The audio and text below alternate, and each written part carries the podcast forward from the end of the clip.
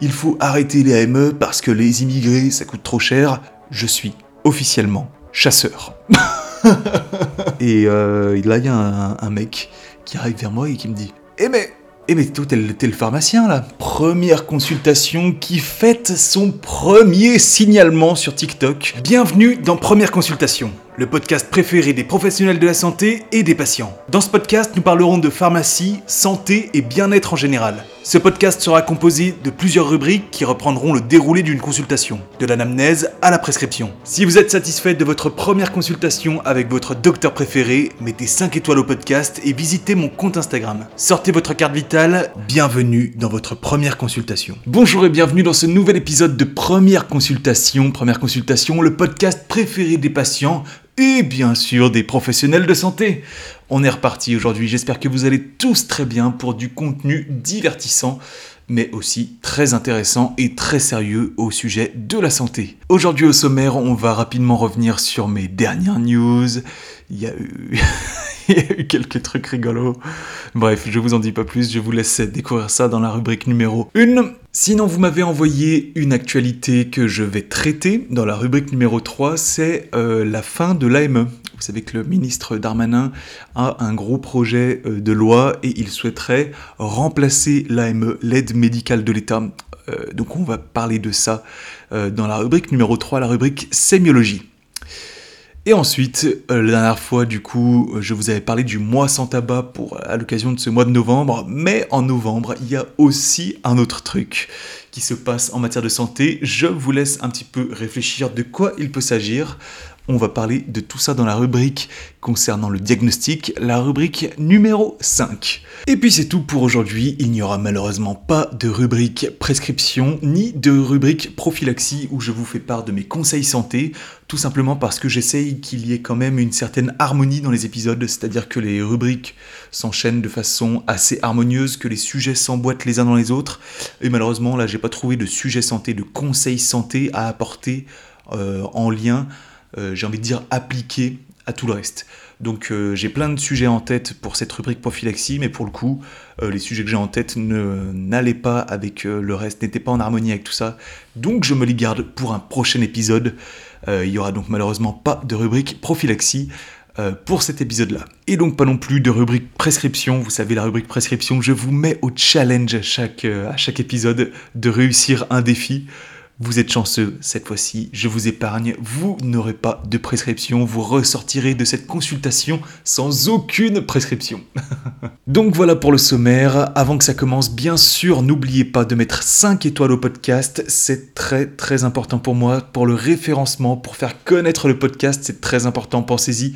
Euh, pour vous, ça prend 5 secondes. Pour moi, c'est une aide considérable, une aide gratuite. Il y a d'autres moyens de me soutenir gratuitement aussi. Vous pouvez par exemple vous abonner au podcast, vous abonner au compte Instagram Première Consultation. Vous pouvez me faire de la pub en story euh, en me montrant des beaux paysages pendant euh, que vous êtes en train d'écouter le podcast par exemple, évidemment je vous repartagerai, je repartagerai tout le monde.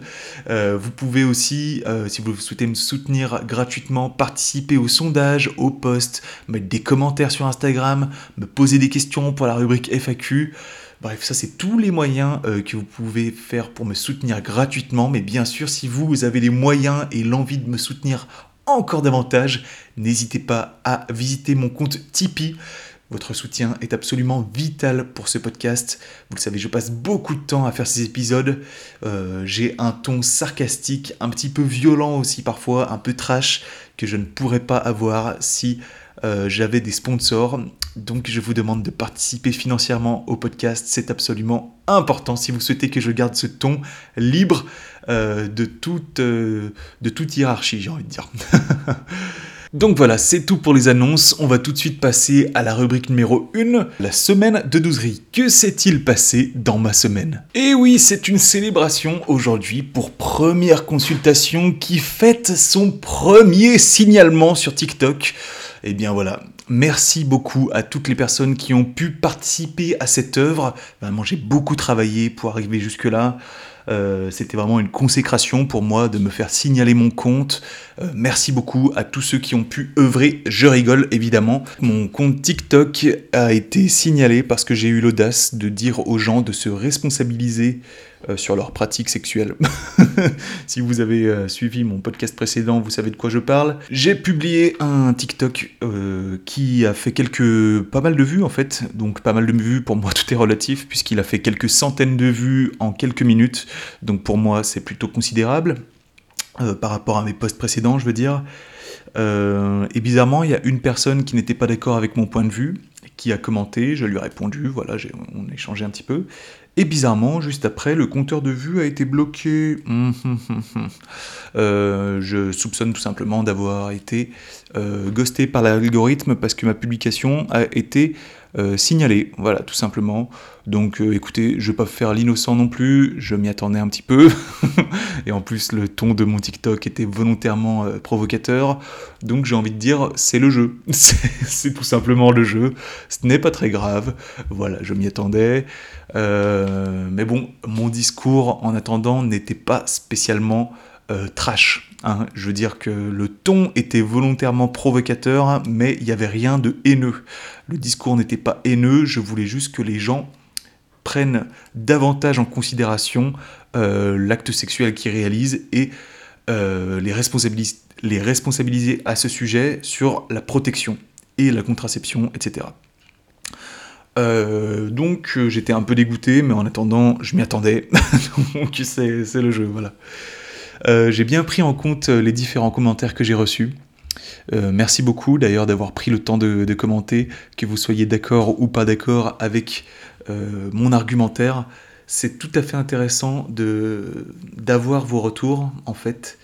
Et même d'ailleurs, quand vous n'êtes pas d'accord avec moi, c'est intéressant d'avoir vos retours parce que bah, ça me montre euh, les, lacunes de mon discours. Je remercie d'ailleurs les personnes qui ont fait euh, bah, l'effort de commenter ma publication pour m'apporter euh, des arguments, notamment quelqu'un qui m'a fait un retour sur les protections de contraception, notamment le préservatif, qui ne sont pas sûrs à 100%. oui, effectivement, je crois avoir précisé ça dans mon, podcast, mais si ce n'était pas tout à fait clair, je m'en excuse. Euh, on m'a aussi fait le retour que je ne parlais pas suffisamment des grossesses non désirées, que j'avais un discours un peu délicat, où je ne prenais pas tout en considération. effectivement, euh, vous savez, sur ces sujets-là, on marche un peu sur des œufs. Et malheureusement, moi, vous savez, mon podcast est réalisé de façon spontanée, euh, sans notes, en live, sans montage. Et donc, oui, effectivement, il y a des, arguments ou des notions que je peux oublier ou euh, passer rapidement dessus, ne pas prendre tout en considération dans mon argumentaire. Effectivement, et je vous prie de m'excuser si j'ai pu vous, offenser euh, avec, euh, avec les lacunes de mon discours. Mais à côté de ça, je pense que le fait qu'il n'y ait pas de montage et que ce soit 100% spontané, je pense que ça apporte vraiment une petite touche et un énorme charme à mon discours et à mon podcast parce que ça le rend 100% honnête. Et moi, je suis là pour donner le meilleur de moi-même. Je suis là pour euh, vous instruire à des notions de santé et vous vraiment vous parler comme si on se croisait dans un bar ou un restaurant ou dans la rue. Et je suis donc là parce que c'est trop facile en fait de faire un podcast où euh, je récite un texte qui est scripté, analysé, qui est brodé pendant des heures auparavant, euh, avant le tournage. C'est trop facile. moi, je préfère du coup vraiment dire ce que je pense, et être franc, honnête, euh, vous retraduire vraiment le fond de ma pensée et ne pas l'édulcorer avec un travail au préalable où j'écris tout mon discours et je vous le récite devant un micro. Je ne trouverais ça pas du tout honnête et euh, c'est trop facile de faire ça. Il y a des centaines de podcasts qui font ça. Moi, c'est pas la voie que j'ai choisie. Donc effectivement, les personnes qui ont un discours trop édulcoré, trop travaillé, trop scripté, on va jamais leur retomber dessus parce que tout est travaillé pour que justement ils ne se fassent jamais retoquer. Donc euh, oui, euh, moi je prends le risque d'avoir un discours un peu biaisé, un peu effectivement moins travaillé, moins poussé dans l'analyse, mais euh, ça retrace exactement le fond de ma pensée. Et donc effectivement, ouais, comme je vous le dis, c'est une prise de risque de ma part de m'exposer autant sur des sujets aussi touchy. Euh, j'ai un discours 100% libre, comme vous l'avez remarqué. Je donne le meilleur de moi-même à chaque podcast. Je pourrais très bien avoir un discours brodé, scripté, euh, édulcoré, comme je vous le dis, avec plein de montages pour être sûr de ne pas débaster les bornes. Mais ce n'est pas du tout ce que j'ai envie de faire. Moi, j'ai envie d'être honnête. J'ai envie de vous parler comme si vous étiez des amis à moi. Vous pouvez constater de fait que mon discours est 100% libre. Je ne dirai pas ce que je veux si ce discours était euh, malheureusement euh, bridé par un quelconque financement ou un quelconque partenaire, je ne pourrais pas dire autant ce que je veux. Alors je vous en prie, euh, j'ai besoin de votre soutien, puisque je suis, puisque les algorithmes veulent me mettre des bâtons dans les roues, TikTok qui me, qui me ghost malheureusement parce qu'on me signale euh, je vous en prie, j'ai besoin de votre soutien. Alors je vous demande, comme je vous le disais en introduction, de soutien en mettant 5 étoiles à mon podcast, en participant aux stories Instagram, en me faisant de la publicité en story. C'est 100% gratuit et c'est comme ça que vous pourrez me soutenir. J'ai absolument, c'est crucial pour le podcast et vous vous en rendez compte maintenant parce que l'algorithme est contre nous. Alors je vous demande du soutien gratuit avec tout ça les étoiles sur Spotify, les réponses aux stories sur Instagram, de la publicité en story ou à vos potes dans la rue, euh, par message, etc. Ou alors, évidemment, comme je vous l'ai dit, si vous en avez les moyens, envoyez-moi un euro sur Tipeee, c'est vraiment énorme. Et si tout le monde en faisait autant, je serais vraiment trop, trop content. Ce ton est 100% libre et j'y tiens énormément. Je pense que cet épisode d'ailleurs va encore faire bondir deux trois personnes. Alors sachez que j'ai vraiment vraiment besoin de votre soutien. D'ailleurs après cet épisode de signalement sur TikTok, je vous ai demandé sur Instagram si euh, ça vous intéressait vraiment que je vous donne mon avis personnel dans les podcasts ou si vous vouliez juste que je vous fasse une revue d'actualité sans vous donner mon avis personnel, genre en mode euh, comme un présentateur de télé quoi. Eh bien, c'est simple, vous avez été plus de 90% euh, à vouloir que je donne mon avis personnel. Donc, euh, eh bien, écoutez, je vais continuer sur cette voie, même si visiblement ça déplaît à certaines personnes qui sont contre mon point de vue, je vais continuer à vous donner mon point de vue. Euh, voilà. Donc, euh, gardez quand même à l'idée que je suis pharmacien et pas homme politique. Donc, je n'ai pas de solution à proposer en général vis-à-vis des, constats que je fais mais comme si tout citoyen, euh, j'ai un avis sur les différents sujets d'actualité. Et puisque vous me le demandez, du coup, je vous le donne. Bien sûr, si vous aviez dit que vous étiez contre et que vous vouliez seulement une revue d'actualité sans avis personnel, j'aurais euh, pris en compte votre demande. Mais là, effectivement, c'est totalement l'inverse. Vous souhaitez un avis personnel, donc je vais continuer à vous le donner. La deuxième news de la semaine, c'est que je suis allé voir un film au cinéma. C'est très très rare, je me rends rarement au cinéma. Euh, j'aime à vrai dire, j'aime pas vraiment regarder des films. Je, on doit être 5 comme ça dans le monde, mais euh, je sais pas. Je sais pas, je sais pas. Il y a vraiment très très peu de films qui me plaisent énormément. Euh, au bout d'un moment, je m'ennuie, malheureusement. Donc c'est peut-être que je m'y intéresse pas suffisamment pour euh, trouver les films qui me plaisent réellement, ou peut-être que c'est juste que j'ai un, un énorme souci de trouble de l'attention, je n'en sais rien. Qu'importe, dans tous les cas, je ne, je n'aime pas vraiment regarder des films. Bref, et du coup, dernièrement, je suis allé voir le film L'abbé Pierre qui est une très très bonne surprise. Euh, j'ai appris énormément de choses à son sujet. À vrai dire, je connaissais assez mal euh, euh, la vie de l'abbé Pierre, même si je savais qu'il était résistant et qu'il a créé Emmaüs. Voilà, c'est les seules choses que je savais sur sa vie. Et en fait, bah, je vous laisserai découvrir le film si ça peut vous intéresser, mais c'est un film vraiment, vraiment très touchant qui parle de la misère du monde, qui parle de... C'est vraiment très très intéressant et c'est un très très grand homme à qui je souhaitais rendre hommage euh, par le biais de ce podcast. Euh, merci beaucoup pour tout ce que vous avez pu faire, monsieur l'abbé Pierre, euh, qui d'ailleurs ne s'appelait pas du tout Pierre, qui s'appelait Henri, mais alors Henri comment? Henri Grouet je crois Marie-Joseph Henri Grouet, exactement, c'est ça. Alors moi je ne savais pas, je pensais qu'il s'appelait vraiment Pierre, mais pas du tout. Donc voilà, si vous avez l'occasion d'aller au cinéma euh, en ce moment, allez voir le film sur l'abbé Pierre, c'est un film vraiment très touchant, et euh, je vous conseille tout simplement ce film. Voilà. Et enfin, la dernière news de la semaine, c'est, et celle-là elle va vous choquer, je suis officiellement chasseur. voilà, ça, ça sort de nulle part. Vous ne vous y attendiez pas du tout. Ça fait plusieurs mois que je travaille ça. Ça fait vraiment euh, des, des, années, je pense, que j'ai envie de passer ce permis de chasser. Euh, je connais personne dans ma famille qui chasse, malheureusement. J'ai aucun ami qui chasse. Je sais pas. J'avais une envie de passer ce permis de chasser.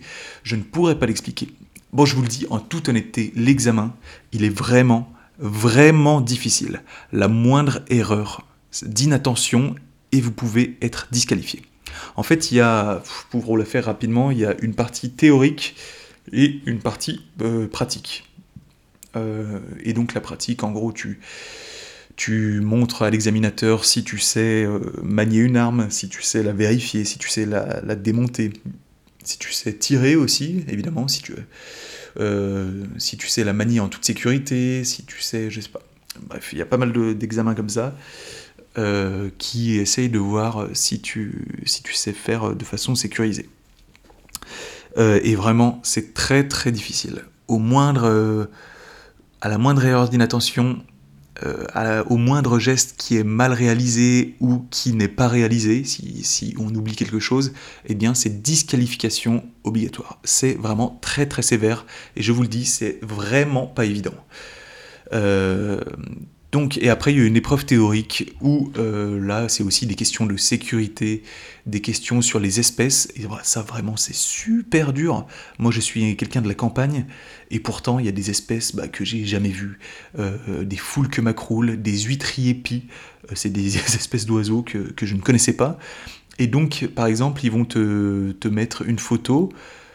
Et tu, tu, dois dire si l'espèce est protégée, si elle est chassable, pas chassable, si, si c'est. Euh, par exemple, il y a une photo de canard, tu dois dire si c'est un, un, canard colvert, un canard euh, pilet, un canard euh, souchet.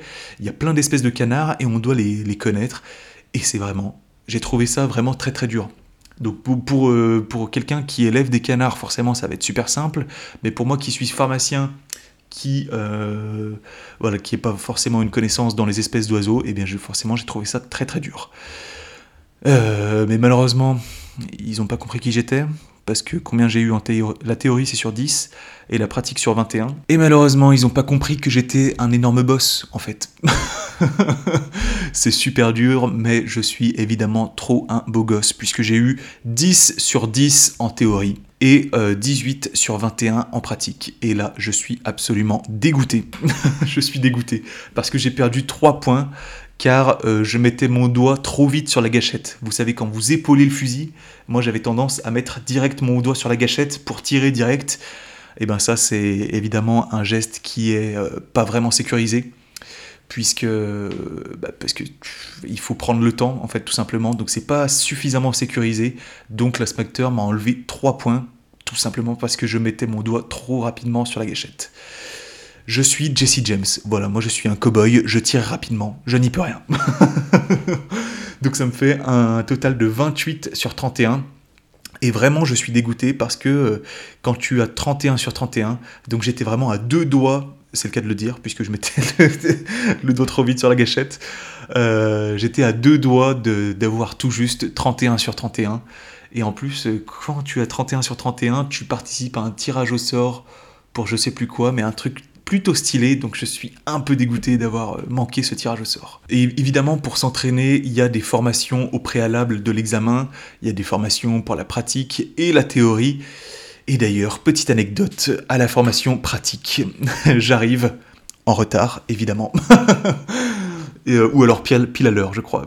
Et euh, là, il y a un, mec qui arrive vers moi et qui me dit Eh mais, eh mais toi, t'es le pharmacien, là très très marrant, je ne m'y attendais pas du tout.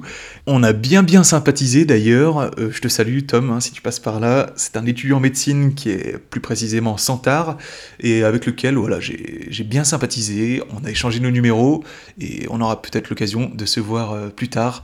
Donc euh, je te salue Tom si tu passes par là.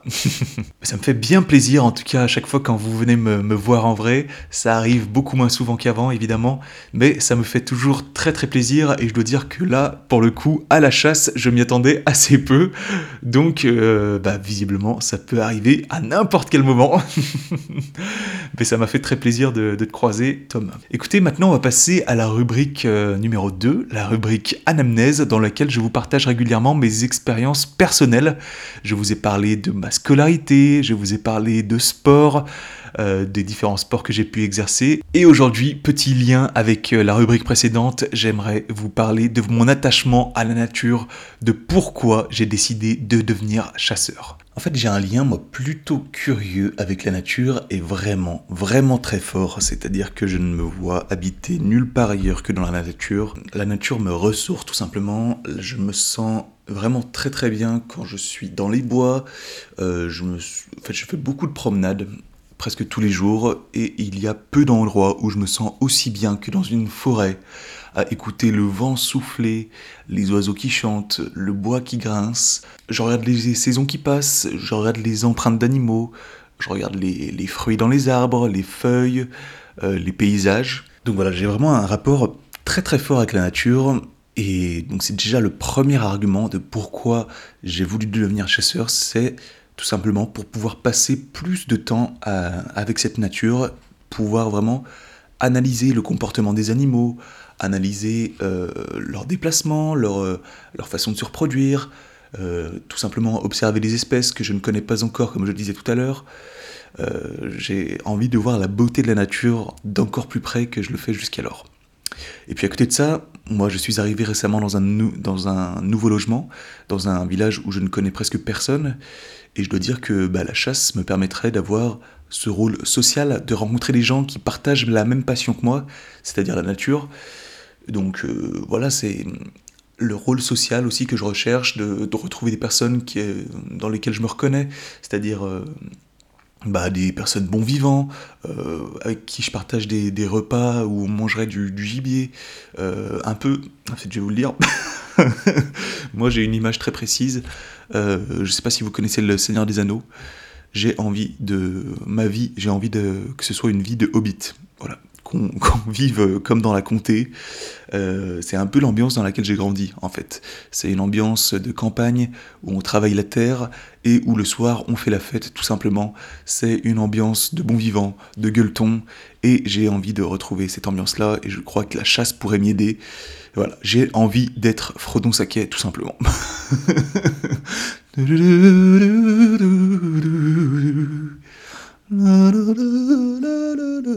Bon, bref. Euh, à côté de ça, la chasse, c'est euh, une tradition, c'est un patrimoine français euh, sur lequel l'homme travaille depuis des siècles. Et quand je vous le dis des siècles, c'est vraiment, rendez-vous compte que la chasse, c'est un truc qui s'est transmis de génération en génération.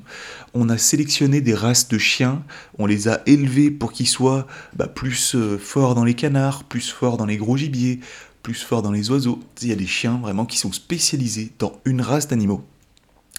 Euh, et qui, euh, bah, c'est vraiment impressionnant. Renseignez-vous sur le travail des chiens à la chasse, mais c'est vraiment considérable. Moi, je n'étais pas au courant avant de commencer mon travail autour du permis de chasser, mais c'est vraiment euh, impressionnant ce que les chiens peuvent faire euh, dans un terrain de chasse du coup. Je vous conseille d'ailleurs la chaîne de Marius, Marius Chasse, qui fait un travail incroyable sur le sujet de la chasse sur YouTube, avec des images qui sont vraiment très très jolies. C'est vraiment fort euh, en émotion et en, beauté de la nature. moi j'apprends plein de choses à chaque fois sur, le, sur, les, sur la reproduction des animaux, sur sur la législation, sur la sécurité, sur... il est vraiment très très très fort dans ce domaine et je vous le recommande si vous voulez euh, euh, apprendre deux trois trucs sur la, chasse ou tout simplement voir des belles images. Il est très très fort là-dedans. Il fait aussi euh, tout ce qui concerne la pêche. Moi ça m'intéresse un petit peu moins la pêche, mais euh, allez voir Marius Chasse, c'est vraiment très très impressionnant ce qu'il fait. Et je te rends aussi hommage Marius ici, merci beaucoup pour tout ce que tu fais. Je sais pas si un jour tu passeras par là, euh, on a parlé un petit peu sur Instagram, je sais pas si tu auras euh, la curiosité de voir mon podcast, mais si c'est le cas, je te salue et je te remercie pour, bah, pour ton travail. Au-delà de ça, la chasse du coup, c'est tout simplement quelque chose qui permet de gérer la population du gibier euh, sauvage dans la nature. Je ne sais pas si vous êtes au courant, mais euh, le travail des chasseurs est absolument euh, crucial et indispensable, parce qu'il permet d'éviter la surpopulation des espèces dans la, forêt. Tout simplement parce qu'il y a des espèces qui ne sont pas capables de, gérer elles-mêmes leur surpopulation, et donc les chasseurs sont là tout simplement pour éviter le surnombre de ces espèces. Par exemple, il y a des espèces prédatrices qui vont chasser euh, des oiseaux ou euh, d'autres gibiers. Et donc si on ne gère pas les populations de ces espèces prédatrices, eh bien il y aura tout simplement des espèces d'oiseaux ou de petits gibiers qui vont être dévorés euh, à 100% et qui vont disparaître. Donc le rôle des chasseurs, ça va être simplement de limiter la croissance des espèces prédatrices pour limiter les dégâts sur les espèces inférieures. Voilà. Aussi, il y a des, un rôle sur les déséquilibres écologiques, parce qu'il y a par exemple des espèces qui, sont, qui, occasionnent des dégâts, comme les ragondins, comme les blaireaux. Les ragondins qui vont par exemple euh, faire des. qui vont saccager les, les bordeaux. Euh, les blaireaux qui vont eux creuser des terriers, donc ça va faire des dégâts sur les chemins et les routes. Et donc le rôle des chasseurs, c'est tout simplement de limiter euh, la croissance des espèces de ragondins et de blaireaux, et eh bien pour éviter tout simplement qu'il y ait des trous dans les routes, pour éviter que qu'on puisse se promener autour des lacs sans euh, que le chemin soit tout, tout cabossé, donc voilà, c'est le rôle des chasseurs de limiter le déséquilibre écologique afin que, eh bien, afin qu'on puisse se promener euh, autour des, lacs de façon pérenne, pas qu'il y ait trop de ragondins euh, et non plus trop de blaireaux. Enfin, c'est quelque chose de plutôt, euh, logique et c'est absolument indispensable. Bah, sinon, ce serait une catastrophe au niveau écologique. Et enfin, il y a aussi tout ce qui est un contrôle des maladies, parce que les espèces euh, sauvages apportent régulièrement des maladies. Euh, je reprends le rôle des ragondins qui sont pleins de maladies, euh, des renards qui apportent l'échinococose, la myxomatose chez le lapin, la tularémie pour le lièvre. Bref, il y a plein de maladies qui peuvent être transmises par les animaux et pour le coup qui peuvent être euh, symptomatiques qui peuvent être dangereuses chez l'homme. Donc c'est le rôle des chasseurs encore une fois de limiter les espèces afin de limiter les risques de transmission chez l'homme et donc de provoquer évidemment des, symptômes qui peuvent être euh, catastrophiques. Donc voilà, plusieurs rôles que vous ne soupçonniez peut-être pas euh, des chasseurs et qui sont absolument cruciaux et indispensables. Rassurez-vous, moi je ne, bien que j'aime beaucoup la nature, il y a aussi des rôles que je ne soupçonnais pas. Ce sont des choses qu'on apprend tout simplement en passant le permis de chasser. Et je peux que vous vous indiquer de passer votre permis de chasser de votre côté aussi, parce que vous en allez apprendre tellement sur la nature. Et puis au-delà de ça, vous allez, ouais, vous allez avoir une connexion avec la nature, une occasion unique voilà, de, de comprendre les cycles sauvages, de développer euh, une sorte de respect pour l'environnement, de voir la beauté de, de, la nature. Voilà, au petit matin, vous allez, vous allez croiser euh, une biche et son fan, vous allez croiser un renard qui va courir, c'est vraiment des images magnifiques qui vont rentrer dans votre cerveau, donc je ne peux que vous, vous indiquer de passer votre permis de chasser aussi. Et au-delà de ça, eh ben, il y a aussi tout ce qui est l'alimentation, vous allez pouvoir vous-même vous alimenter par votre propre viande que vous aurez chassée. C'est franchement une super belle occasion d'augmenter son développement durable euh, au niveau de l'alimentation. Euh, je crois que c'est euh, le créateur de Facebook, euh, Mark Zuckerberg, qui ne mange plus que de la, viande qu'il a lui-même chassée. Et je trouve que c'est bah, une démarche franchement jolie, puisque bah, là tu te rends compte, tu te rends compte de l'importance que ça a de respecter l'animal que tu as que tu as dans ton assiette, en fait. Et donc oui, chasser, ça, ça permet de se rendre compte bah, de ce que ça veut dire vraiment tuer un animal, d'avoir un rapport à la mort, je crois que j'en parlerai tout à l'heure aussi, mais euh, s'alimenter avec sa propre viande, ça rapproche encore davantage à la nature et ça, on a un respect de l'animal quand on le mange finalement, plutôt que quand on achète sa, sa barquette de viande au supermarché sous vide et qu'on la fait cuire à la maison, et eh ben on n'a pas eu tout ce, tout ce cheminement jusqu'à l'assiette. Euh, donc on n'a pas le même respect à l'animal quand on en mange la viande qui vient du supermarché. Et d'ailleurs, euh, je trouve que c'est bien plus euh, éthique de manger un sanglier qui a été élevé à 200 mètres de chez moi, qui a, qui a vécu, je sais pas, 5-6 ans et qui a gambadé tous les jours dans 40 hectares de terrain de forêt, plutôt que de manger un poulet qui vient d'un élevage intensif où il est élevé par, où il y a 2000 autres poulets, euh, si vous voulez, moi j'ai vite fait le choix. Je crois que le sanglier, même s'il est mort par balle, est plus heureux qu'un poulet qui est élevé par, euh, milliers dans des cages euh, d'un mètre carré. je pense que la, solution est vite trouvée, si vous voulez, et je crois que la chasse est quand même plus éthique que les méthodes d'élevage intensif, et voilà, tout simplement. Et donc oui, je le disais, il y a un rapport plutôt curieux à la mort aujourd'hui, c'est-à-dire qu'on l'a tout simplement éradiqué de nos vies. On fait comme si ça n'existait pas, la mort, alors que eh ben, malheureusement ça fait partie de la vie aussi. C'est-à-dire que euh, il y a encore 100 ans, les, grands-mères, les grands-pères, les, gens mouraient dans la maison familiale. C'est-à-dire qu'on voyait euh, les gens mourir. On voyait leur dernier moment, leur dernier souffle. Aujourd'hui, euh, fort heureusement, il y a des hôpitaux, mais ce qui veut dire que la mort ne fait plus partie du quotidien. C'est-à-dire qu'on ne va plus voir nos proches mourir devant nous, on va, ils vont mourir auprès des médecins, auprès des infirmiers, dans des hôpitaux. Pareil, les animaux, on ne va plus chasser sa propre viande, on ne va plus euh, découper, euh, dépecer des animaux. On a un rapport vraiment, vraiment curieux aujourd'hui de nos jours à la mort. C'est comme si, on fait comme si ça n'existait pas, alors que ça existe bel et bien, et eh bien tout simplement, vous portez euh, des animaux morts tous les jours dans votre vie. Euh, déjà dans votre assiette, quand vous bah, mangez de la viande tout simplement, vous portez du cuir, vous... Vous, je sais pas, il y a plein d'autres choses. Vous, euh, vous portez aussi de la laine, bien que les moutons ne soient tondus et ne soient pas forcément morts. Il y a plein d'animaux vivants dans votre quotidien. Et rendez-vous compte que ça, il y a encore 50, 100 ans, on ne pouvait pas porter du cuir sans avoir vu euh, un animal mort. On ne pouvait pas manger euh, euh, de la viande sans avoir vu l'animal mort. Sauf dans les cercles évidemment très, très privilégiés et très aristocrates, où on avait beaucoup d'argent et là où on pouvait déléguer cette tâche.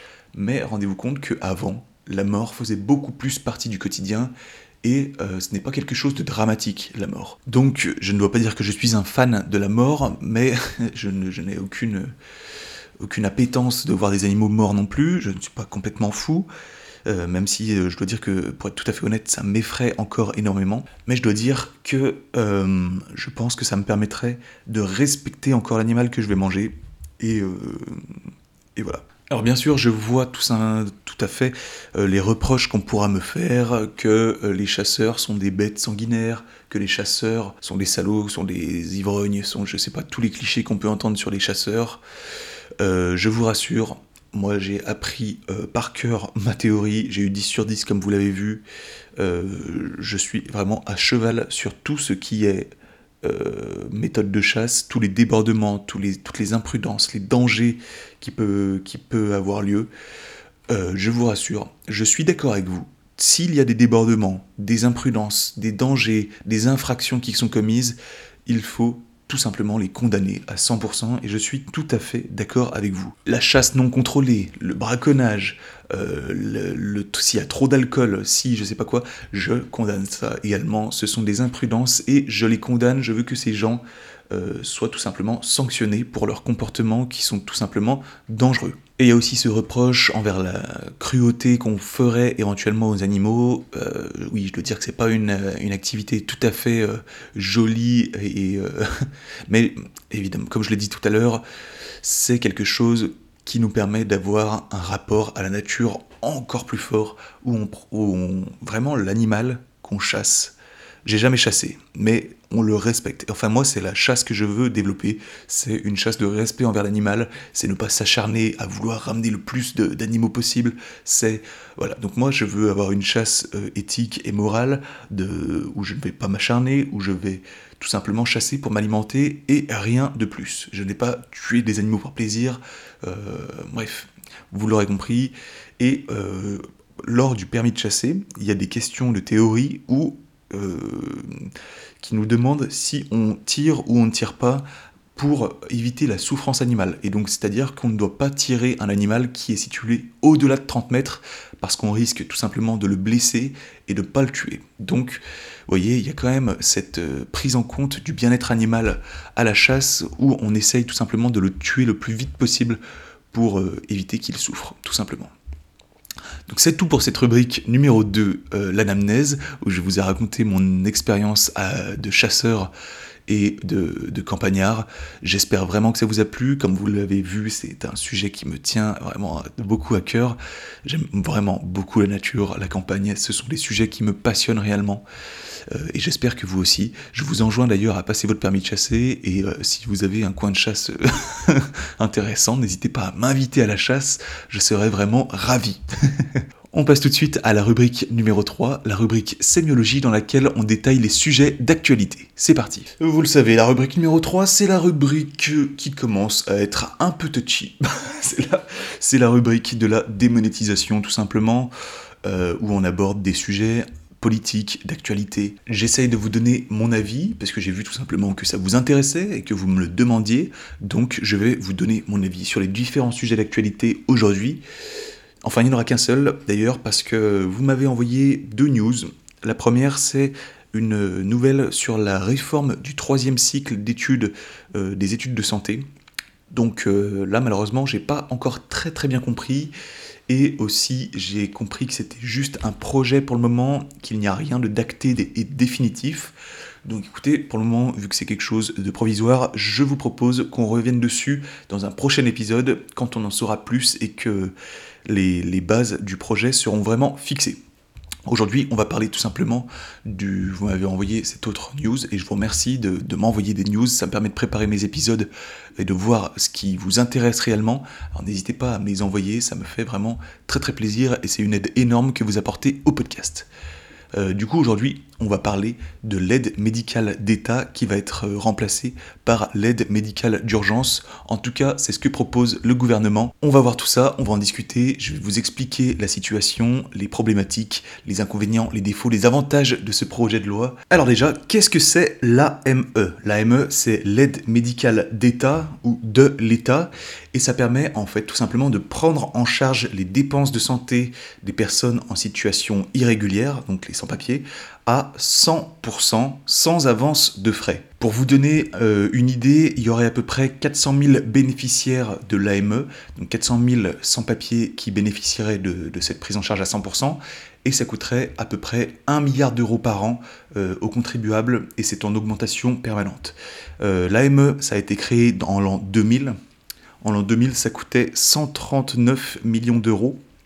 Et aujourd'hui, on est à peu près à 1,2 milliard d'euros. Donc voilà, ça a augmenté tous les ans. Euh, en l'an 2000, il y avait 75 000 bénéficiaires. Aujourd'hui, il y en a à peu près 400 000. Euh, bref, comme je vous le dis, ça augmente chaque année. Donc quel type de soins peuvent être pris en charge par, euh, le système pour les personnes en situation irrégulière? Bah, Ça concerne par exemple les soins médicaux, les soins dentaires, euh, le remboursement des médicaments, les analyses médicales, l'hospitalisation, les interventions chirurgicales, la vaccination, le dépistage, la contraception, l'IVG, euh, bref, à peu près tous les types de soins sont exclus les cures thermales, les actes techniques, les examens de, de biologie spécifique, l'assistance à la procréation et les médicaments au, service médical rendu qui est faible. Donc voilà, vous voyez, ça a quand même une large, euh, un large panel de soins. Il y a d'ailleurs une liste de soins, ça m'a fait un peu rigoler, même si c'est absolument pas drôle. En fait, ce sont des personnes en situation irrégulière, sans papier, donc qui sont censés euh, quitter le territoire normalement. Et il y a une liste de soins de l'AME où il faut être euh, où il faut attendre 9 mois d'inscription pour pouvoir en bénéficier. Donc j'ai trouvé ça assez cocasse pour des personnes en situation irrégulière de leur dire ah mais non, mais ça fait pas assez longtemps que vous êtes sur le territoire, là, attendez encore 9 mois et vous, pourrez en bénéficier. Euh, bon, c'est quand même plutôt, plutôt étrange. Ainsi soit-il. Euh, et du coup, parmi les différents soins qui sont remboursés, enfin mais qui sont pas remboursés, qui sont pris en charge pour les personnes en situation régulière, il y a des interventions qui font grincer des dents, comme par exemple les interventions pour les oreilles décollées, les, la chirurgie pour les anneaux gastriques, les rhinoplasties. Voilà, c'est des interventions qui effectivement euh, font un peu grincer des dents, surtout euh, du côté de la droite. Et donc le projet de loi, c'est de remplacer l'AME par l'AMU, l'aide médicale d'urgence, pour tout simplement que les soins non urgents ne soient pas pris en charge par euh, le système et qu'on ne prenne en charge que les soins qui sont considérés urgents. Alors là, je vais me baser sur deux articles, à la fois sur le Figaro et Public Sénat. Alors, seront considérés les soins urgents par exemple euh, la prophylaxie et le traitement des maladies graves, les douleurs aiguës, la grossesse, la vaccination et tout ce qui touche à la médecine préventive. Voilà, donc ça fait quand même aussi un large panel de soins. Mais du coup, pourquoi, euh, on l'a un peu abordé, mais pourquoi est-ce qu'on voudrait remplacer l'AME par l'AMU Eh bien, je vous l'ai dit tout à l'heure, c'est qu'il y a des soins qui ne sont pas considérés du tout comme urgents euh, par les personnes qui proposent la loi, comme par exemple, je vous le disais, euh, les oreilles décollées, l'anneau gastrique, euh, la rhinoplastie. Bon, pour eux, c'est un petit peu abusé qu'on propose ce genre de soins à des personnes en situation irrégulière. au-delà, de au-delà des soins non urgents, je pense que c'est surtout le coût que ça représente pour le contribuable qui est extrêmement disputé, parce que ça coûte 1,14 milliard d'euros par an euh, aux contribuables euh, qui pourraient être réinvestis dans d'autres, euh, dans d'autres projets, dans d'autres ambitions politiques. Un milliard d'euros, c'est énorme et on pourrait par exemple les remettre pour, bah, pour acheter des lits, pour refaire un coup de peinture dans les hôpitaux, pour les rénover parce qu'ils sont dans un état plutôt vétuste. Donc avec un milliard d'euros, on fait quand même pas mal de peinture. Donc voilà, c'est deux arguments de pourquoi on voudrait remplacer l'AME par l'AMU. Et il y en a un troisième, c'est ce qu'ils ont appelé euh, la mobilité thérapeutique. C'est-à-dire que c'est le revers de la médaille. Puisque la France propose ce système d'AME, eh bien ça va faire un appel à l'immigration des patients étrangers qui vont venir en France uniquement dans le but de se soigner et une fois qu'ils seront soignés, ils vont retourner chez eux. C'est ce qu'ils ont appelé la mobilité thérapeutique. Euh, qui pourrait créer du coup un appel d'immigration. Euh, mais ça, c'est assez compliqué d'avoir des chiffres là-dessus, des statistiques. Je ne connais pas du tout le sujet et je ne vais pas m'avancer là-dessus, mais c'est un argument qu'ils ont avancé et je voulais vous l'énoncer euh, dans mon analyse pour être le plus complet possible. Alors, ce projet de loi, ça en est où? Ça a été adopté au Sénat avec 200 voix pour et le reste contre, donc 200 euh, sur 336, ça doit faire à peu près 60%. Euh, ça a été donc adopté à 60% pour, et donc il n'y a plus que ça passe à l'Assemblée nationale pour être adopté définitivement, mais je vous le dis tout de suite, il y a vraiment peu de chances que ce soit adopté de façon définitive, parce qu'à l'Assemblée nationale, euh, les groupes parlementaires qui représentent la droite et du coup les personnes qui sont le plus pour ce projet de loi euh, représente à peu près 160 personnes sur 570 au total. Donc c'est vraiment une grosse majorité qui est défavorable à ce projet de loi. Donc je pense, il y a quand même de grosses, grosses chances que ce, que ce projet n'aboutisse pas et ne soit pas adopté de façon définitive. Donc rassurez-vous, si vous êtes contre euh, ce projet de loi, rassurez-vous, il a de grandes chances de ne pas passer. Mais alors de l'autre côté, de professionnels de soins, que faut-il en penser? Alors là, du coup, je reprends le message que Camille m'a envoyé sur Instagram. Coucou Louzeri, comment vas-tu? Le Sénat vient de voter la fin de l'AME, remplacée par l'AMU. Qu'en penses-tu? Personnellement, ça m'inquiète beaucoup. On ne devrait pas refuser des soins à des personnes sur le seul fait qu'ils sont étrangers. Alors ça, je suis tout à fait d'accord. Effectivement, s'il y a un danger de mort, en tant que professionnel de santé, le fait de donner des soins à des patients ne devrait pas être fait en discriminant les personnes sur le papier français ou pas français. Enfin, c'est une certitude, c'est un réflexe humain. Quand il y a une personne qui est en danger de mort devant toi, c'est du bon sens, tu la soignes, tu ne lui fais pas un contrôle d'identité avant, c'est tout simplement euh, la définition de l'humanité. Voilà, donc effectivement, quand on s'arrête là, quand on s'arrête juste au réflexe humain, le discours, le sujet est clos et il est plutôt simple à traiter, il est plutôt simple de répondre, mais je trouve que c'est une vision un peu, simpliste et réductrice du sujet. Je vais avoir une analyse beaucoup plus en profondeur, beaucoup plus détaillée, et pour introduire cette analyse complémentaire, je vais vous poser des, questions qui, je l'espère, vont remettre votre conviction en questionnement. Voilà, première question. Le, prendre en charge les patients euh, à 100% à étrangers, c'est super important, c'est génial, mais comment fait-on quand il n'y a pas de danger de mort immédiat? Voilà, quand ils ont juste une petite maladie où il n'y a pas de danger de mort immédiat, comment on fait? Est-ce qu'on est obligé de les prendre en charge ou non? Comment on fait quand ça coûte des milliards d'euros?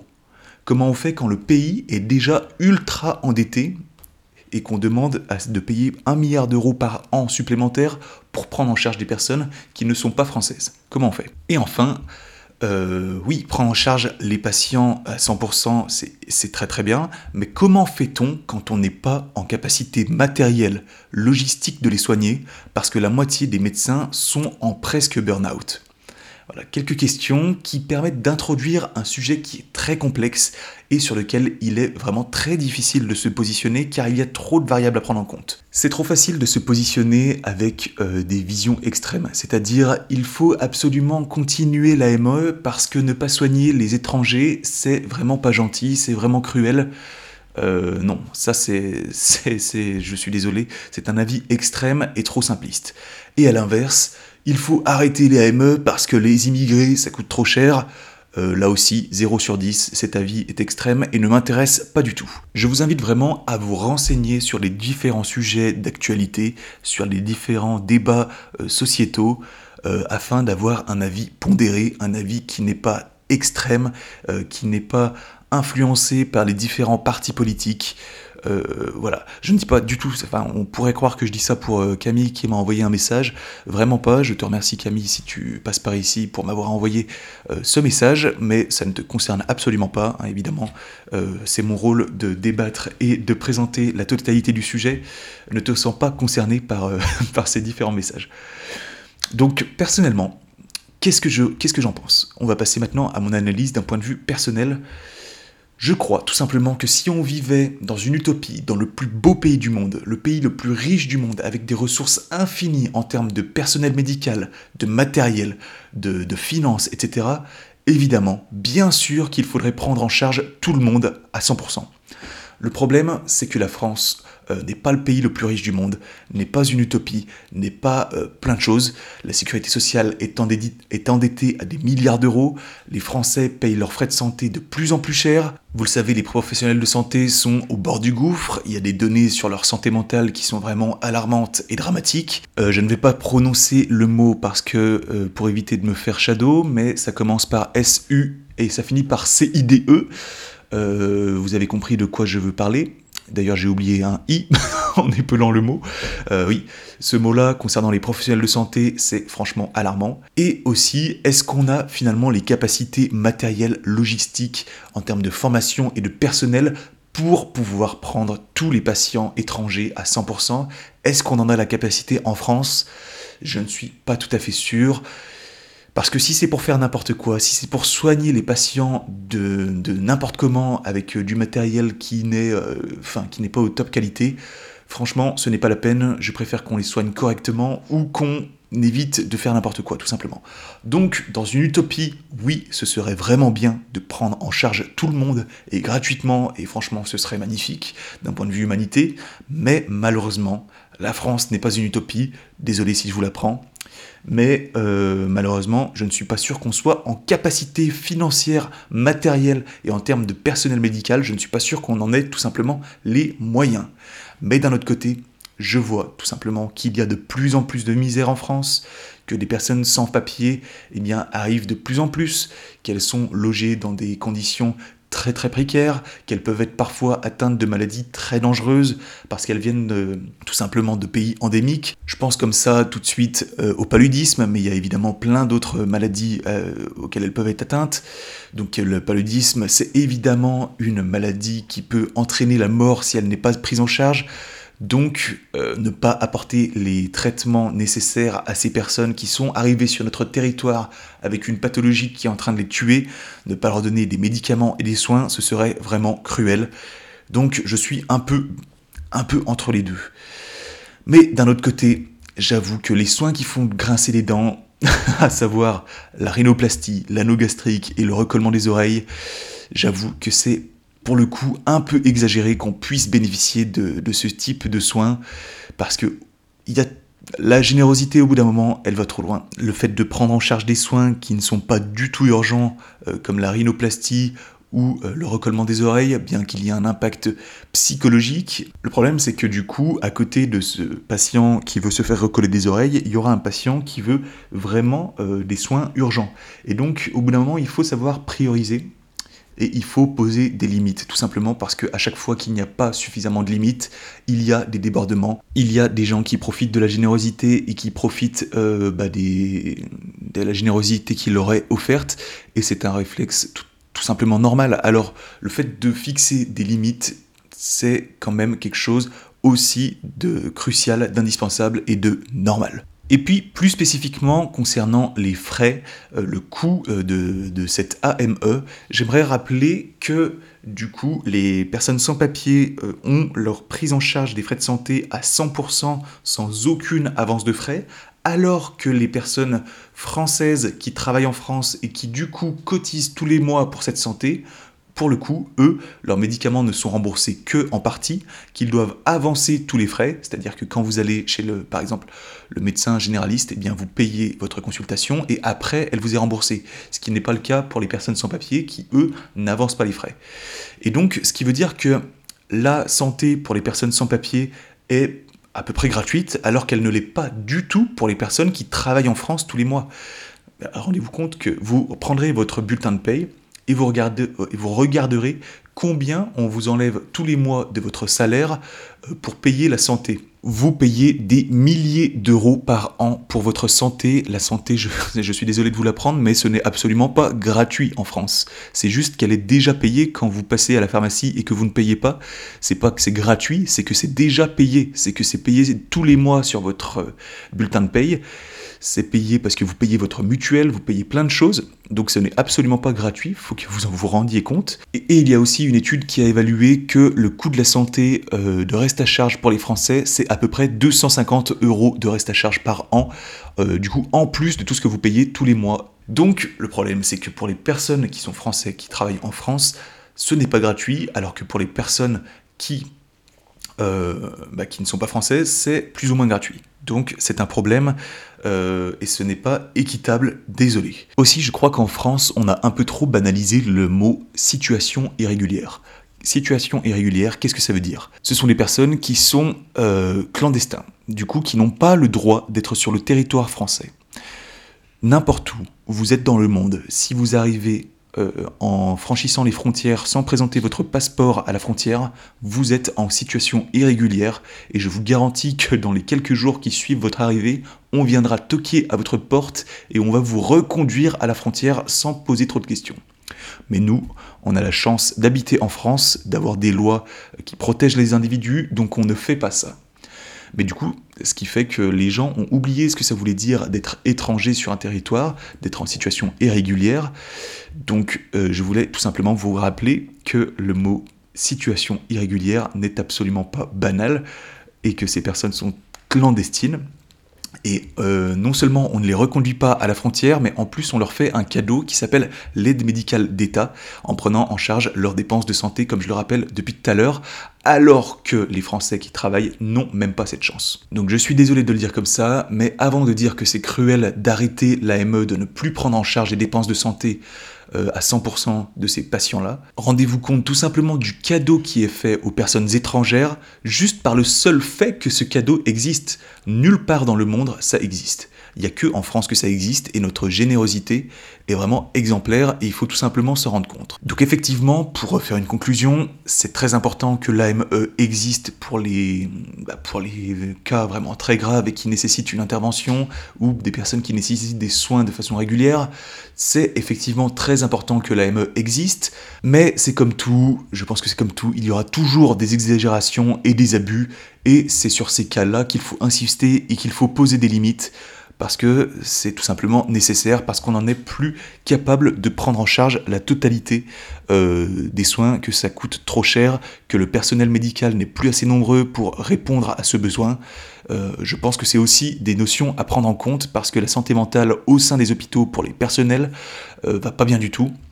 Euh, que le matériel est absolument désuet et qu'il faut prendre aussi ces variables en compte, que je pense qu'on n'est plus capable de prendre tous ces patients en charge. De toute façon, rassurez-vous, je vous le répète, je pense que cette réforme n'aura pas lieu car elle ne sera pas acceptée à l'Assemblée.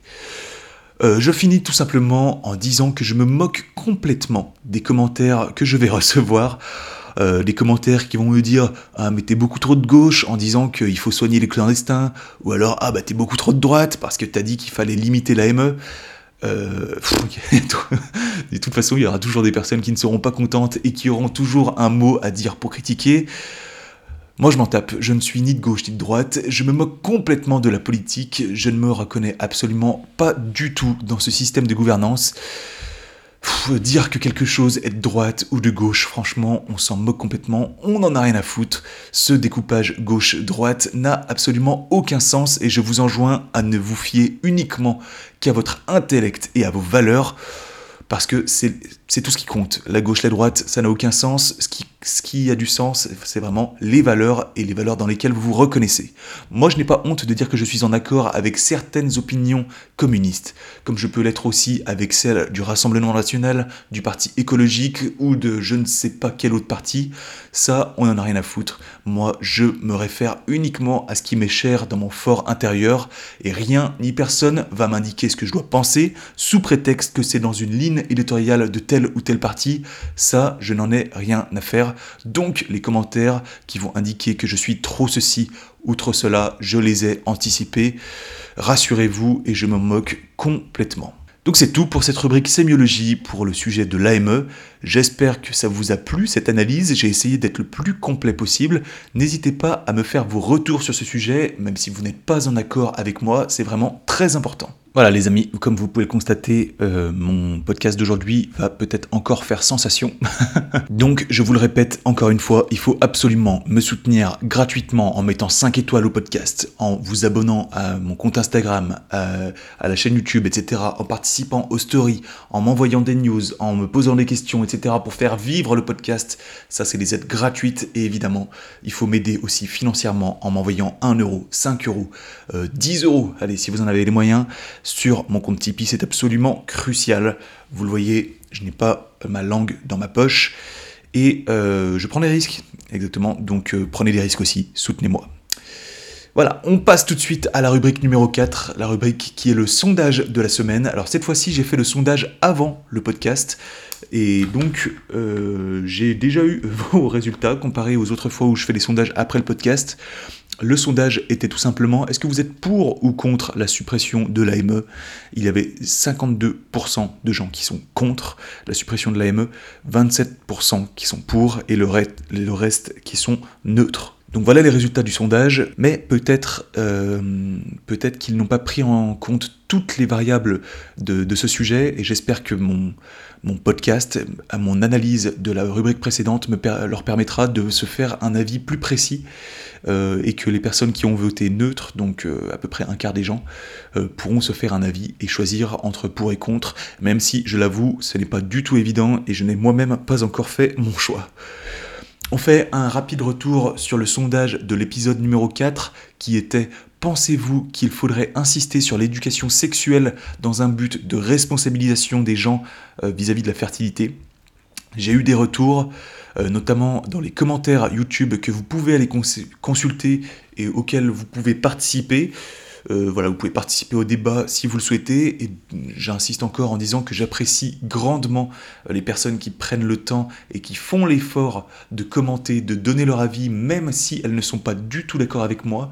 Euh, je vous remercie bien chaleureusement parce que ça me permet à moi de me forger un avis beaucoup plus précis, un avis voilà, qui, qui me permet vraiment de pousser mon analyse encore plus loin.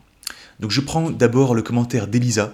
Elisa, je te salue si tu passes par là et je te remercie euh, bien sûr d'avoir commenté ma vidéo YouTube. Une femme sur deux tombe enceinte sous contraception médicale. Euh, ok, je ferai mes commentaires tout à l'heure.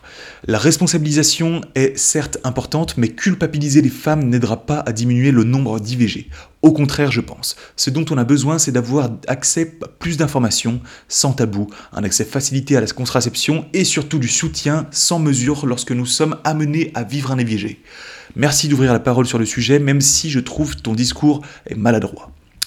Euh, désolé si mon discours a pu être maladroit, effectivement je me suis déjà exprimé tout à l'heure sur, euh, sur ce sujet. C'est compliqué en n'ayant aucun montage, en, faisant ça de façon spontanée et sans euh, discours préécrit, c'est assez compliqué de s'exprimer. je reviens sur le début de ton commentaire. Une femme sur deux tombe enceinte sous contraception médicale. Je pense qu'il y a une erreur dans la statistique que tu annonces.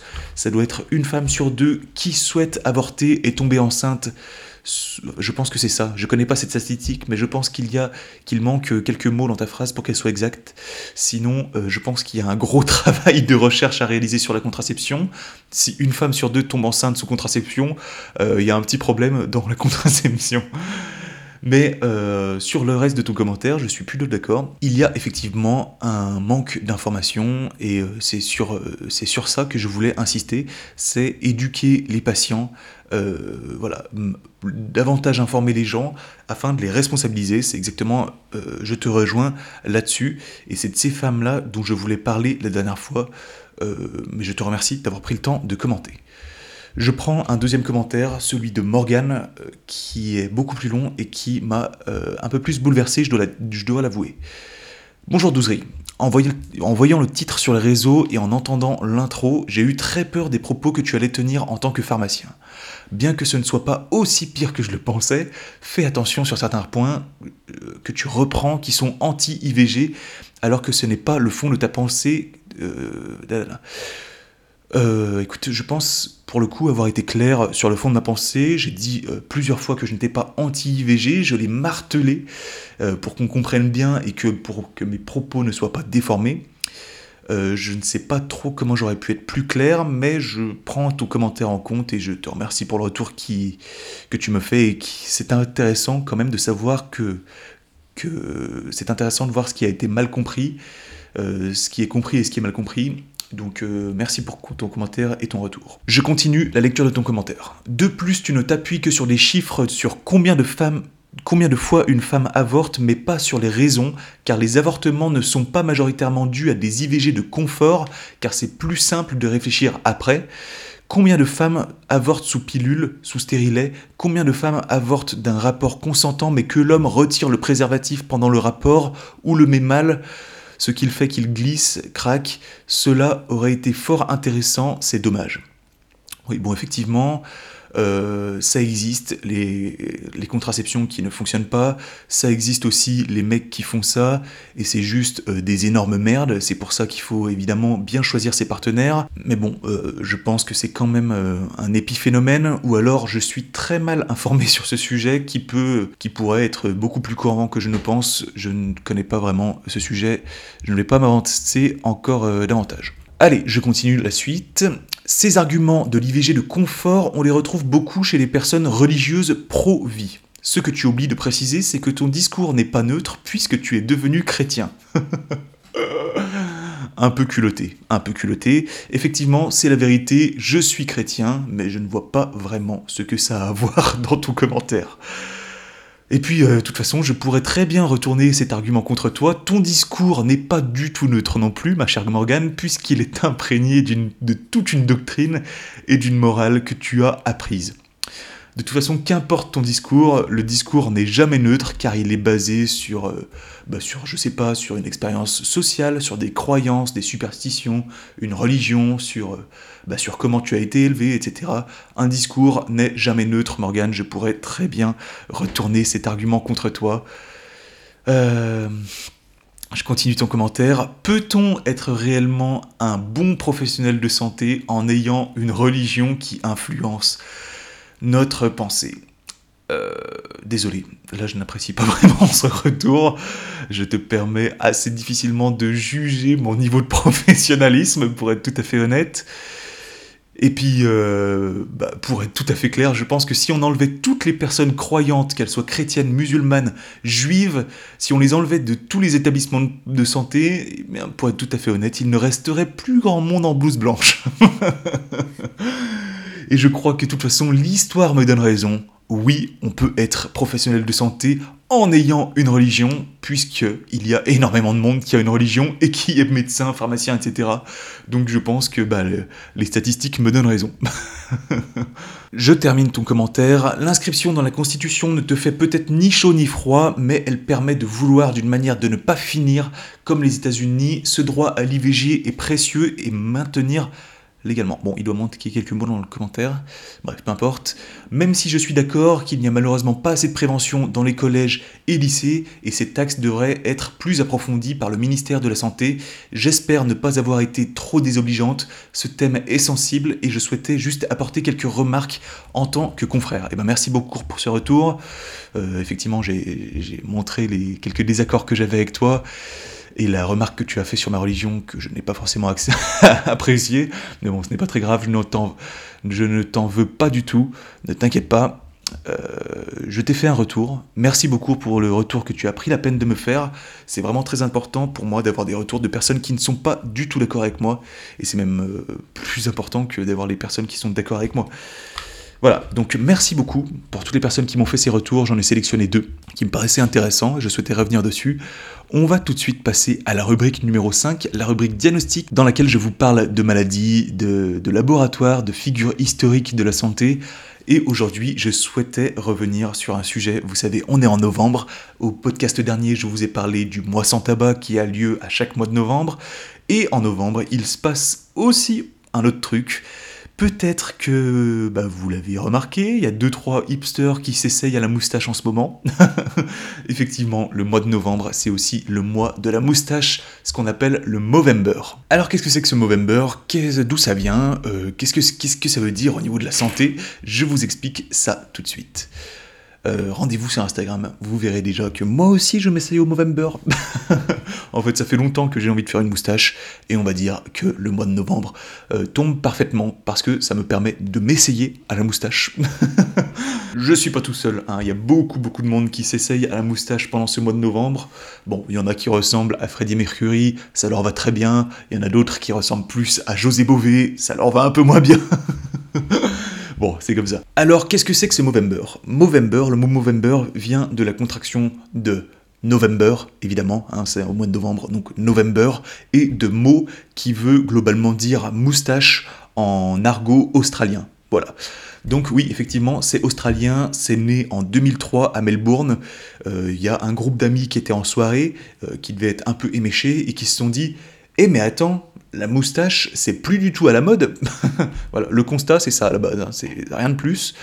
Et ils se disent, eh ben ouais, mais quand t'as une moustache dans la rue, les gens ils sont pas du tout habitués à ça, et donc ça les interpelle vraiment, ils posent des questions, ils se disent, ah, c'est joli la moustache. Ils me posaient des questions, ça va vraiment interpeller les, gens d'avoir une moustache. C'est le constat qu'ils font. donc ils s'essayent une première fois à la moustache, ce groupe d'amis australiens. Euh, ils sont une trentaine pendant je crois, a réalisé ce premier Movember en 2003, et vraiment, ils se rendent compte que, bah ouais, les gens, ça les interpelle, ils posent des questions, ils sont fascinés par euh, ce renouveau de moustache qui n'est effectivement plus du tout à la mode. Et donc, vu que cette première année en 2003 est une réussite, en 2004, ils se disent, il ah, faut qu'on aille plus loin, il faut qu'on recommence les moustaches, mais qu'on que ça devienne une œuvre caritative. Donc ils vont créer une, une cagnotte pour sensibiliser les gens contre le, euh, contre le cancer de la prostate. Donc euh, effectivement, ils se sont dit, la moustache, c'est un, attribut très masculin, et donc on va en profiter pour euh, prévenir les gens sur les maladies masculines. Donc les maladies masculines, ça peut être quoi? Parce qu'effectivement, on en parle assez peu en fait, c'est plutôt un tabou. ça peut être par exemple bah, le cancer de la prostate, euh, qui touche euh, beaucoup, beaucoup de, monde. C'est le cancer le plus fréquent chez les hommes. C'est à peu près 50 000 cas par an. Et ça touche 66% euh, des hommes après 65 ans. Donc voilà, il y a deux tiers des hommes qui auront un cancer de la prostate à partir de 65 ans. C'est énorme. Et c'est quelque chose dont on parle assez peu. C'est une sorte de tabou. Donc, et en plus, c'est quelque chose qui est très très bien soigné si c'est détecté à temps. Donc, c'est vraiment dommage qu'il y ait un tabou énorme à ce sujet. Vraiment, euh, dites à vos parents, à vos grands-parents de se dépister, c'est vraiment crucial parce que quand c'est détecté à temps, c'est un cancer qui se soigne vraiment très très bien. Alors c'est vraiment crucial de se faire détecter, tout simplement pour ne pas faire évoluer le cancer à des stades avancés. Donc dépistez-vous. Et à côté du cancer de la prostate, il y a aussi le cancer des testicules euh, qui, existe et qui est aussi euh, en prise d'un, qui est sous un tabou énorme. Donc voilà, le, but de Movember, c'est déjà de renseigner les gens sur ces cancers sur lesquels il y a un tabou, mais aussi de parler un autre tabou énorme, c'est la santé masculine, la santé mentale masculine. On parle beaucoup de santé mentale en ce moment, mais la santé mentale masculine en particulier, je trouve qu'elle n'est pas encore mise sous les projecteurs, alors que ça représente 75% des SUICIDE.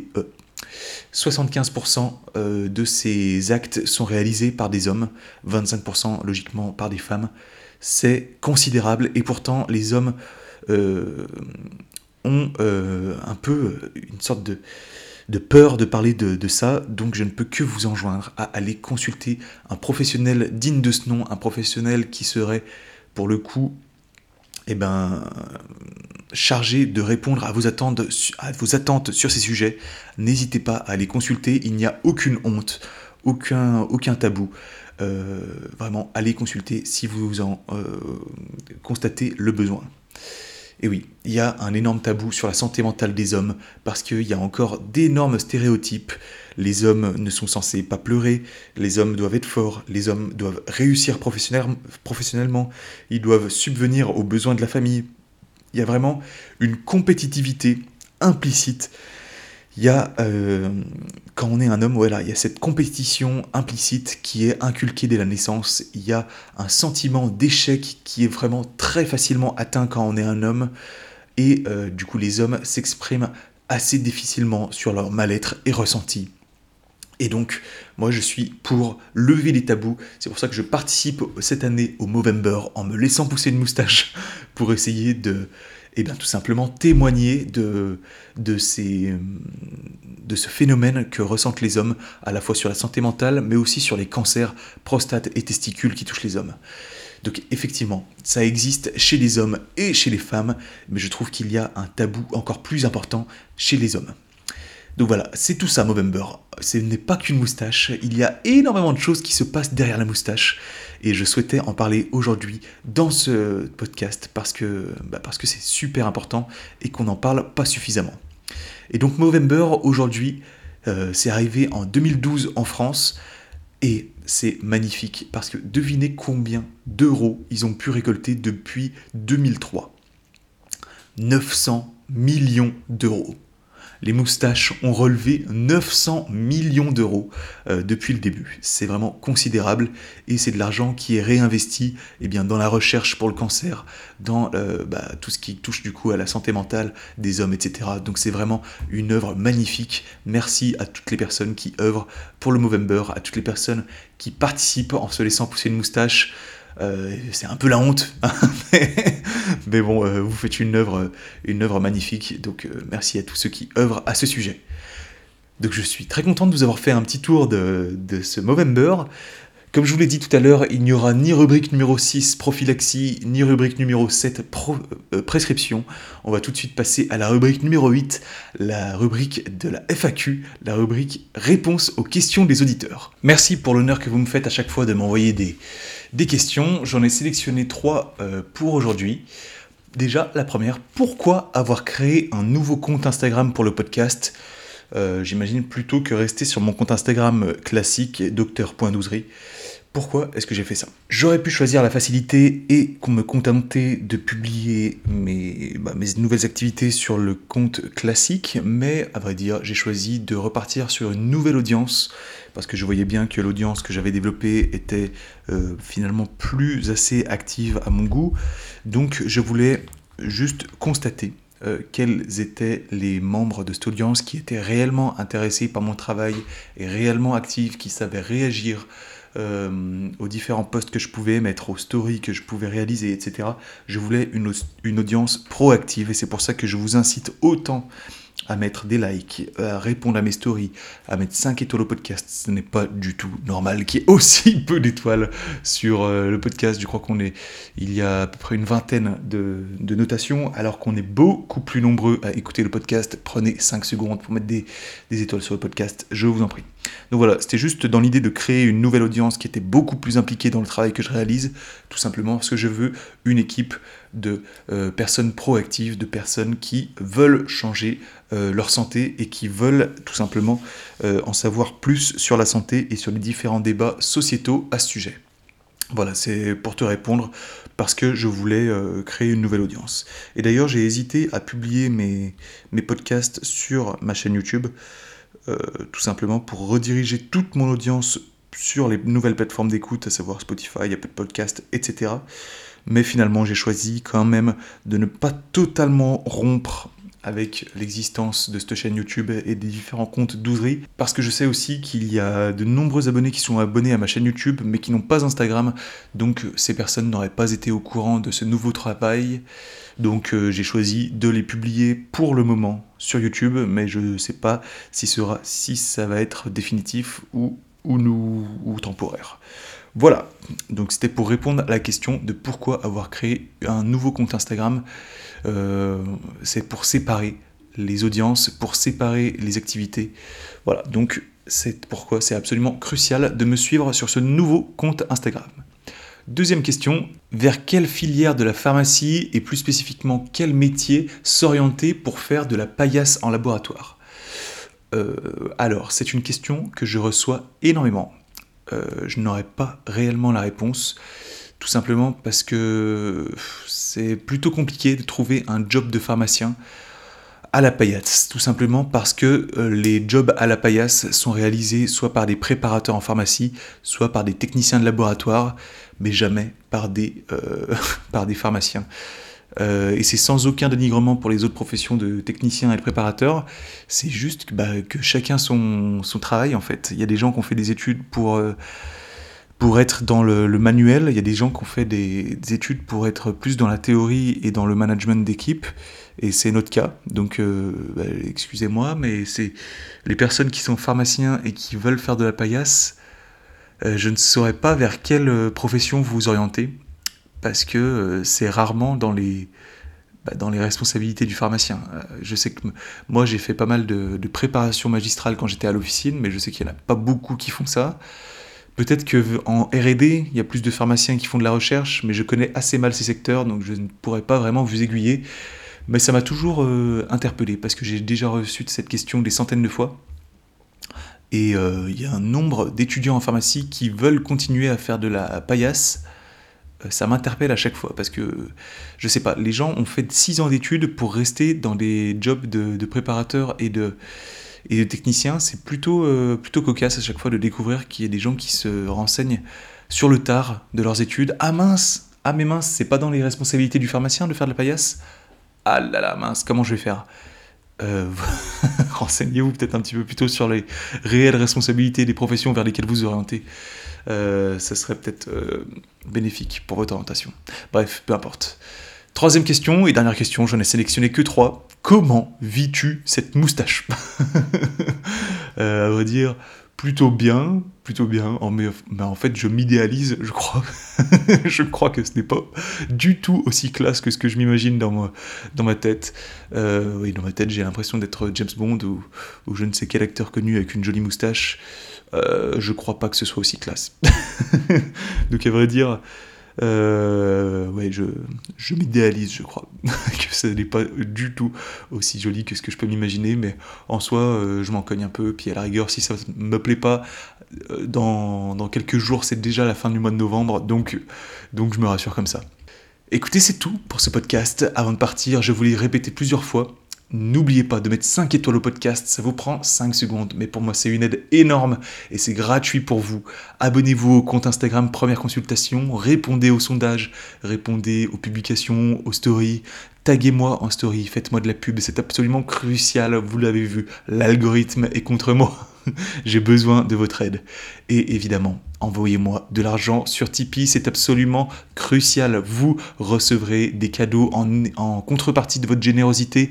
Visitez mon compte Tipeee, c'est totalement nécessaire pour le podcast. Si vous souhaitez que je conserve ce ton humoristique un peu trash où je vous donne mon avis sans aucun tabou, euh, s'il vous plaît, je vous fais rigoler à chaque fois, je vous apporte du contenu de qualité, alors n'hésitez pas à me rétribuer avec vos dons sur mon compte Tipeee si c'est absolument nécessaire et euh, je précise que chaque euro est une énorme aide. Merci beaucoup à tous ceux qui prendront la peine de me soutenir dans cette démarche. Merci beaucoup les amis, c'était le podcast numéro 5 de première consultation. On se retrouve très vite dans un prochain épisode. C'était Anthony, alias Douzerie pour première consultation. Merci à tous et à bientôt.